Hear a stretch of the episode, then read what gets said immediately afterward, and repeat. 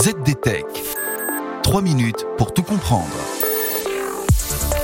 Bonjour à tous et bienvenue dans le ZDTech, le podcast quotidien de la rédaction de ZDNet. Je m'appelle Guillaume Sariès et aujourd'hui je vous explique comment Ubuntu passe au temps réel et à l'IoT en modifiant son noyau. La plupart d'entre vous connaissent Ubuntu en tant que système d'exploitation pour ordinateur. C'est en effet l'une des distributions phares de Linux pour les postes de travail.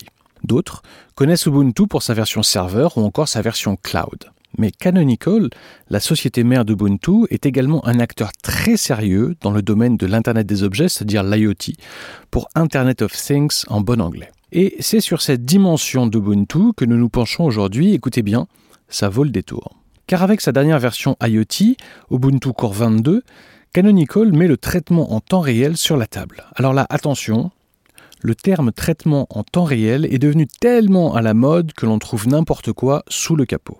Donc, soyez prudent quand vous entendez parler de temps réel. Le traitement en temps réel, c'est lorsqu'un programme ou un système d'exploitation est suffisamment rapide pour garantir une réaction aux données dans un délai très serré. Généralement, le traitement en temps réel fournit des résultats allant de la microseconde, soit un millionième de seconde, à la milliseconde, soit un millième de seconde. Et pour vous donner une comparaison, sachez que les êtres humains ont en général un temps de réaction moyen d'environ 250 Alors, à quoi ça sert? Eh bien, certaines applications informatiques ont besoin de faible latence pour être performantes, et donc donnent des résultats à la microseconde.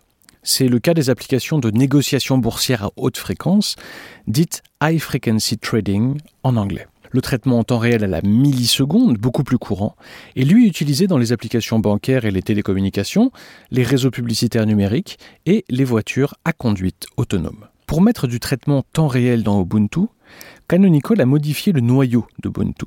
Concrètement, l'ordonnanceur temps réel peut désormais préempter des threads dans le noyau pour le rendre plus réactif. Bien qu'il ne soit encore qu'en version bêta, le noyau en temps réel d'Ubuntu Core 22 vous permet de commencer à travailler donc sur des applications IoT dans le domaine industriel, télécom, automobile ou encore robotique. Au-delà de la promesse de temps réel, Ubuntu Core décompose l'image monolithique Ubuntu Linux en paquets ou containers connus sous le nom de snaps. Cela inclut le noyau, le système d'exploitation en tant que tel et les applications. Chaque snap s'exécute dans un sandbox qui inclut les dépendances de l'application afin de le rendre entièrement portable et modifiable. Chaque appareil fonctionnant sous Ubuntu Core dispose ainsi de son propre magasin d'applications IoT dédié. Les utilisateurs et les développeurs peuvent donc avoir le contrôle des applications exécutées sur leurs appareils. Ubuntu Core garantit également des mises à jour OTA, over de tous les composants, du noyau aux applications.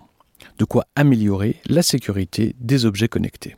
Et voilà, normalement on a fait le tour du sujet. Pour en savoir plus, rendez-vous sur zdnet.fr et retrouvez tous les jours un épisode du ZDTech sur vos plateformes de podcast préférées. ZDTech. 3 minutes pour tout comprendre.